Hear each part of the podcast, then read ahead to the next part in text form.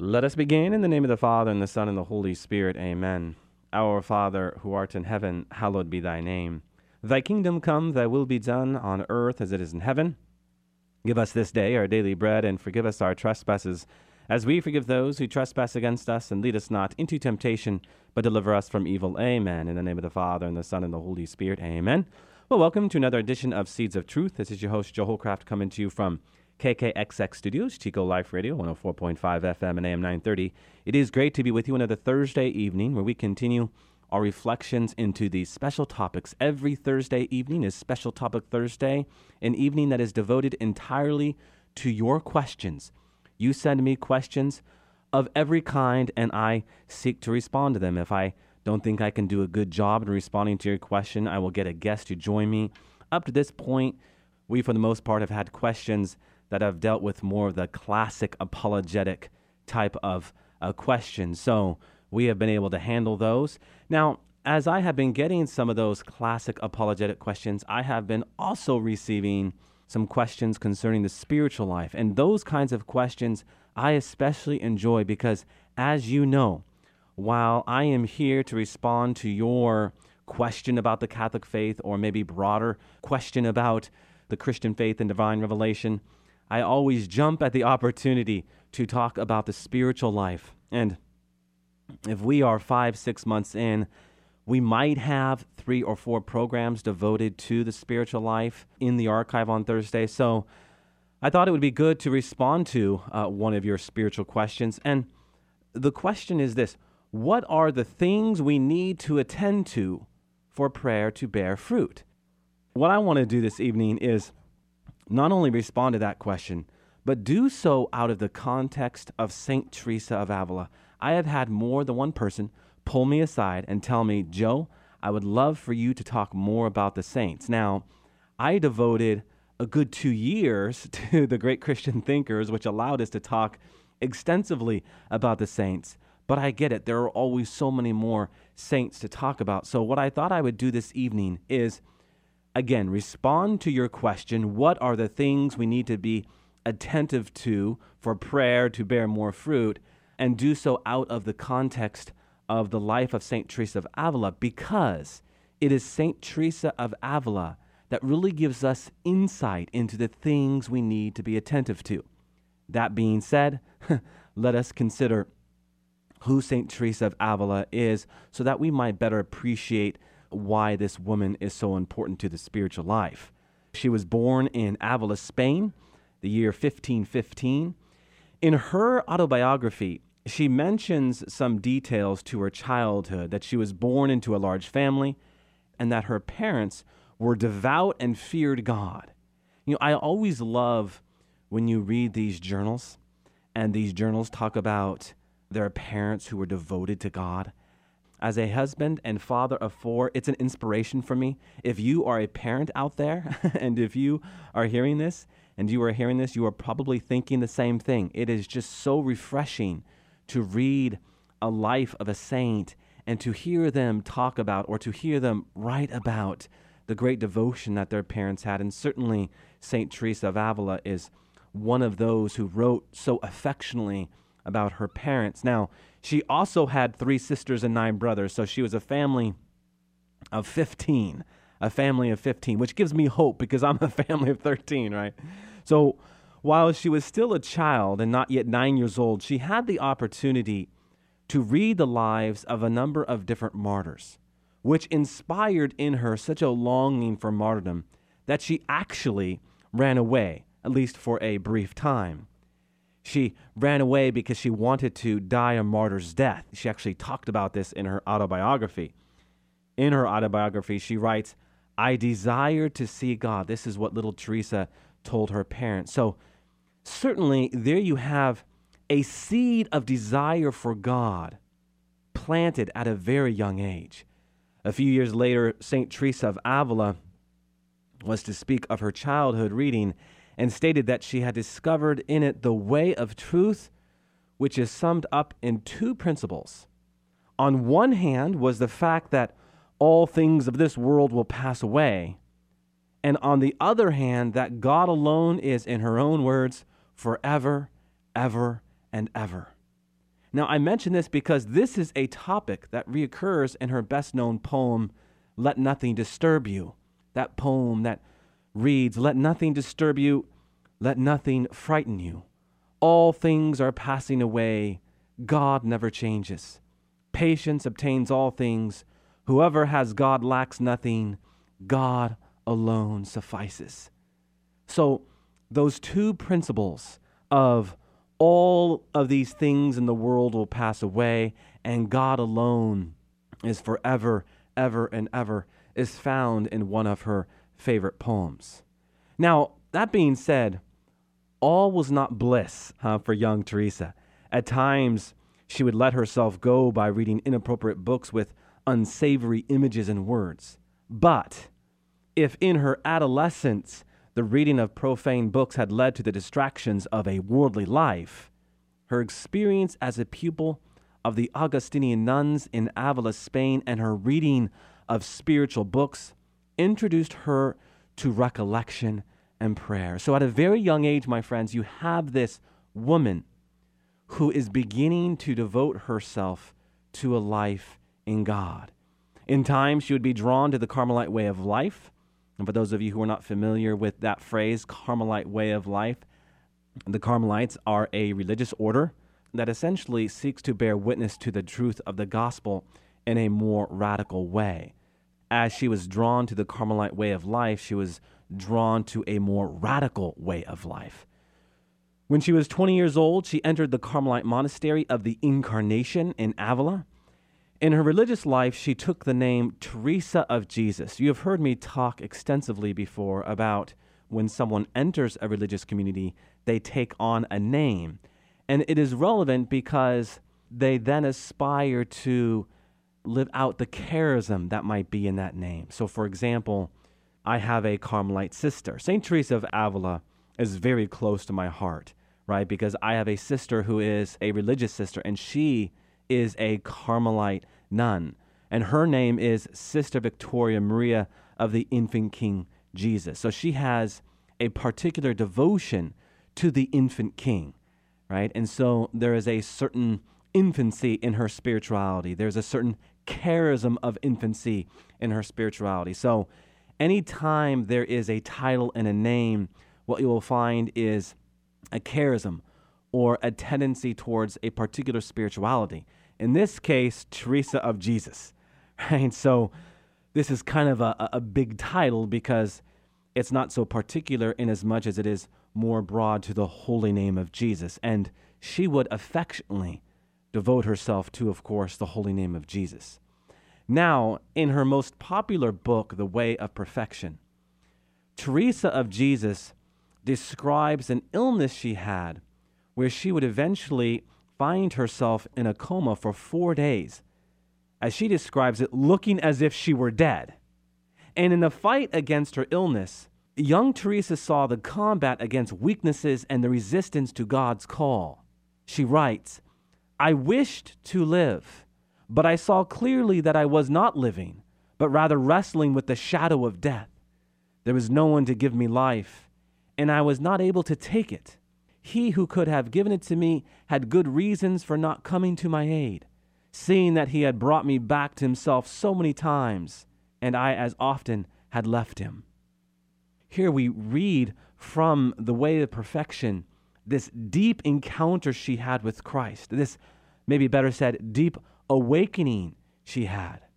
But it wasn't until Lent of 1554, when she was 39 years old, that Teresa of Jesus reached, well, what we could call the climax of her struggle against her own weaknesses. The fortuitous discovery of the statue of, in her own words, a Christ most grievously wounded left a deep mark on her life. The saint who in that period felt deeply in tune with the St. Augustine of the Confessions, thus describes the decisive day of her mystical experience in this way. And a feeling of the presence of God would come over me unexpectedly, so that I could in no wise doubt either that He was within me or that I was wholly absorbed in Him. Wholly absorbed in Him. parallel to her inner development.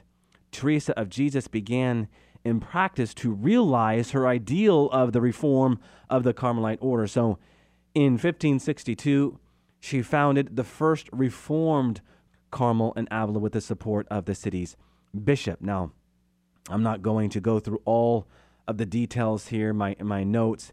It'd be enough to say that in 1580, she obtained from Rome the authorization for her Reformed Carmelites as a separate autonomous province. This was the starting point for the Discalced Carmelite order, which means the Carmelite community, which devotes itself in a very particular and unique way to prayer and work. Uh, again, my sister is a Discalced Carmelite nun, so she spends her days in prayer and work. She goes in prayer and out of prayer, in work and out of work, in prayer and out of prayer, in work and out of work. There is this rhythm and tenor to her day.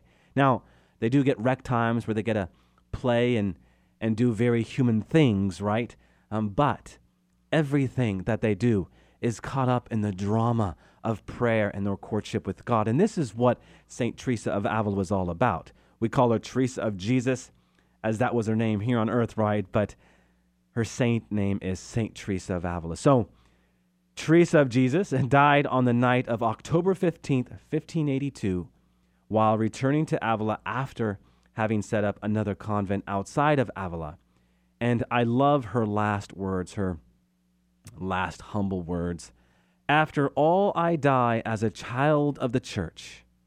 And O oh, my Lord and my spouse, the hour that I have longed for has come. It is time to meet one another. I love that. It is time to meet one another. There is great confidence in those words, is there not? It is time to meet one another. I mean, think about it. If you were to die today, would you have those words on your lips? It is time to meet one another. Would you be ready for that final conversation with Jesus Christ? Or would you crouch protectively around yourself, resisting in any and every possible way to not have that final conversation? Oh, my dear friends, Teresa of Jesus, who again we know as Saint Teresa of Avila, was ready for that final conversation. She was canonized in 1622 by Gregory XV and proclaimed Doctor of the Church in 1970, along with St. Catherine of Siena. Now, all of that being said, as it relates to her witness to prayer and how she helps us respond to that question, you know, what are the things we need to be attentive to? Now, to get into this, I want to go back into that encounter she had in 1939. As already mentioned, Teresa of Jesus had entered the Carmelite way as a 20 year old. She was a fervent young lady, earnestly attempting to live a life of disciplined prayer. As a Carmelite, she would progress in the spiritual life, but every time she got to mental prayer, encountering Christ with her mind, she would stop and begin to backslide, only to progress again, only to backslide again only to progress again, only to backslide again. So, what was going on? This is a very important question to anyone who studies St. Teresa of Avila and the Carmelite Way because really what was going on is what gives birth to her many insights. As she would describe it, she would intuit that God was desiring to give to her something different, something deeper, but she just couldn't grab a hold of it. And things would stall because she would either convince herself that she was imagining things or whatever she was able to internalize in her heart, it only left her more confused. Now, the problem was also during this time, she was getting bad spiritual direction. One bad spiritual director after another bad spiritual director, right? That being said, it was the aforementioned encounter with Christ that changed everything. That encounter she had with Christ in 1939. It was on a Friday evening when she was walking up the steps to pray the Liturgy of the Hours that she would pass this statue that would ultimately make a lasting impression on her. On this one particular occasion, she was reminded of a question that was once asked by her father. We should note here, my friends, that Teresa of Jesus was giving guidance to many around her on the spiritual life, including her father. I mean, how beautiful is that to receive spiritual direction from your own child? Humbling, I'm sure it was for him. So she was passing by this statue, and she was reminded by this question her father asked her Are you experiencing this intensity of prayer that I am experiencing right now? And Teresa, always being honest, responded honestly. I have so many commitments that I have not been able to pray as I ought. So, to answer your question, no. And interestingly, her father quickly realized that his daughter had been talking about prayer, but she was not living prayer. So he quickly expresses his sorrow, and he told her that it would be best for him to stop visiting her, that she might be more devoted to her life of prayer. Now, this had a huge impact upon her life because she had that little extra time to pray. No, not necessarily. It was more about the witness of her father. Teresa knew how much his father loved her. So for him to sacrifice those encounters for the sake of her prayer life, this was huge for her. So it was this question, an encounter, that was in Teresa's heart when she passed by this statue. The type of statue that was there on the upper steps was very important. It was a statue titled Ecce Homo. Ecce Homo. We know what that means. Behold the man. These are the words of Pilate. Right? So you can imagine what kind of statue this was. It was a statue that was bloodied, crowned with thorns. So she looked at the statue and said that as she looked at the statue, crowned with thorns and bloodied, it was as if Jesus turned and looked at her with love. And as she put it, at that point, I was pierced to the heart by this gaze of love. O Jesus, who was pierced for my sake. And as she would later talk about it, she then fell to the ground and in her heart told Jesus that she would not get up again until she would receive the grace to never backslide again.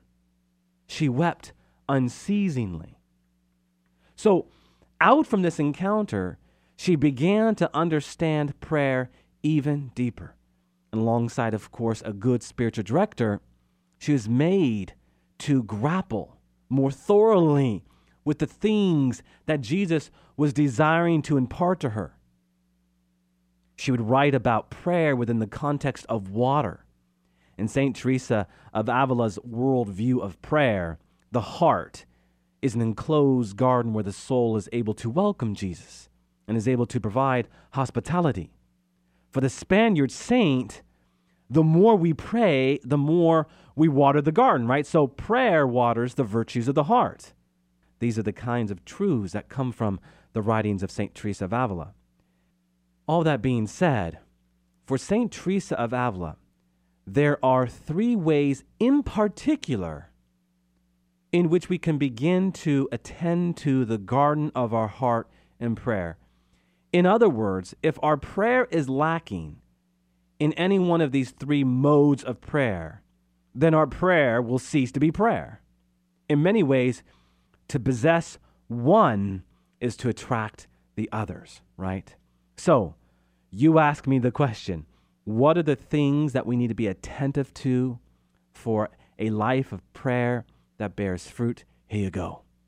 First, we must engage our minds the first thing we can attend to is the words that we are saying, right? When we think about the meaning of the words of, say, the Our Father, or maybe a psalm, the words themselves will bear fruit in our heart when we critically think and really meditate upon what we are saying. Our Father, who art in heaven, hallowed be thy name. Thy kingdom come. To prayerfully meditate upon what it means to say, Our Father. Who is God as Father? Who art in heaven? Hallowed be thy name. Thy kingdom come. To prayerfully think critically about the words we are saying, when we are intentional in what we are saying and paying close attention to the words, it is genuine Christian prayer. Second, we have to be paying attention to who we are before God. When we pray, Our Father, who art in heaven, hallowed be thy name, it is very important to be asking the question Who am I that dares to call God Father? This second intention or mode that we are to be attentive to is really about an examination of conscience for St. Teresa of Avila. We are made to ask the question Is my way of life congruent with the disposition necessary to actually pray how I ought to pray? I mean, if we are in grave sin and we are not meditating upon the words, thinking critically about the words we pray, are we going to connect with God who is Father? Now, certainly, we are called to cry, Abba, Father, in times of distress. But do we do so flippantly, out from a careless life? Are we sloppy in our prayer because our lives have become filled with vice? What's our disposition? Are we careless or are we intentional about our prayer? Does our prayer come out from a life of desiring God with our very lives? So when I humbly consider who I am in relationship to God, it is then that I have the right orientation, right? The right intention.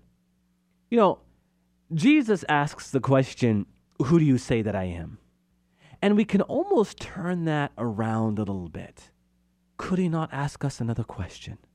Who do I say that you are? If you call me Father, then are you not my son? This, my friends, is what this second mode is about. This is what we have to be attentive to. What does Paul say in Romans 8:15? For you have not received the spirit of slavery in which you fall back into fear, rather the spirit of sonship in which you cry, Abba, Father. So, this second mode really is about taking ownership of who we are as sons and daughters of God. Now, to say that is to speak to the third piece, which is to give attention to who God is, right? Who do you say that I am? So, here for St. Teresa of Avila, we are made to reflect upon the importance of who it is that I am addressing when we think about his goodness and the immensity of God's mercy, the aching love he has for humanity, a love revealed on the cross, our prayer can begin as it ought. In other words, to see Jesus crucified is to see how much God aches for humanity, is to see how much he actually loves me. On one hand, to think about the immensity of that love, yes, can be overwhelming. It is so unimaginable. And yet, on the other hand, to contemplate the cross is to internalize the awesomeness of being the object of such heroic love, albeit undeserved. That we are the object of a singular affection that lives in the heart of God. I don't know if there is a better definition of awesome. That is awesome, right? that we are the object of a singular affection that lives in the heart of God. And so it is, my friends, once we enter into this reality, we can then begin to pray as we ought. So you ask me the question what are the things we need to be attentive to that our prayer might bear more fruit? First and foremost, the words we pray, that we say what we mean and mean what we say. Second, who we are as a son or daughter of God. And third, who God is, who we are addressing. I mean, let us take a step back for a second and ask the question how might we better understand this? Well, is not the human courtship and the human relationship the great analogy for our courtship and relationship with God? I mean, is your relationship going to last? If in your conversations with your beloved, you do not say what you mean, right? You just offer your beloved lip service, that relationship is not going to go very far. What else? If you are going to properly give yourself to your beloved, then shouldn't you better understand who you are, who God created you to be, your strengths, your weaknesses? It helps. And what about the thou, the person you are loving? Does it not help to come to understand your beloved? I have been married for 13 years. And let me tell you something, my friends. I am still getting to know my beautiful wife. I am still getting to know her strengths and weaknesses. And by the grace of God, God shows me how to be present to her, and vice versa for sure. So, think critically about what you are saying. Just don't pay lip service. Second, understand who you are, right? You are a son or daughter of God who is created in the image and likeness of God, who has something very unique that no one else has to offer to God.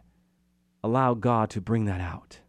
And again, lastly, understand who it is you're addressing, that what you say might be what it needs to be.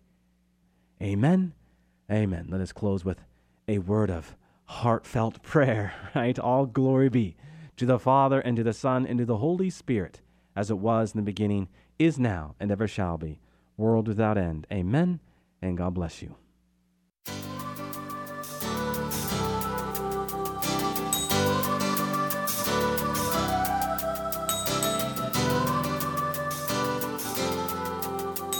Thanks for listening to Seeds of Truth, heard every evening Monday through Friday at 5:30 here on KKXX. If you'd like to hear this program or find out how you can help support Seeds of Truth, the website is joehollcraft.org.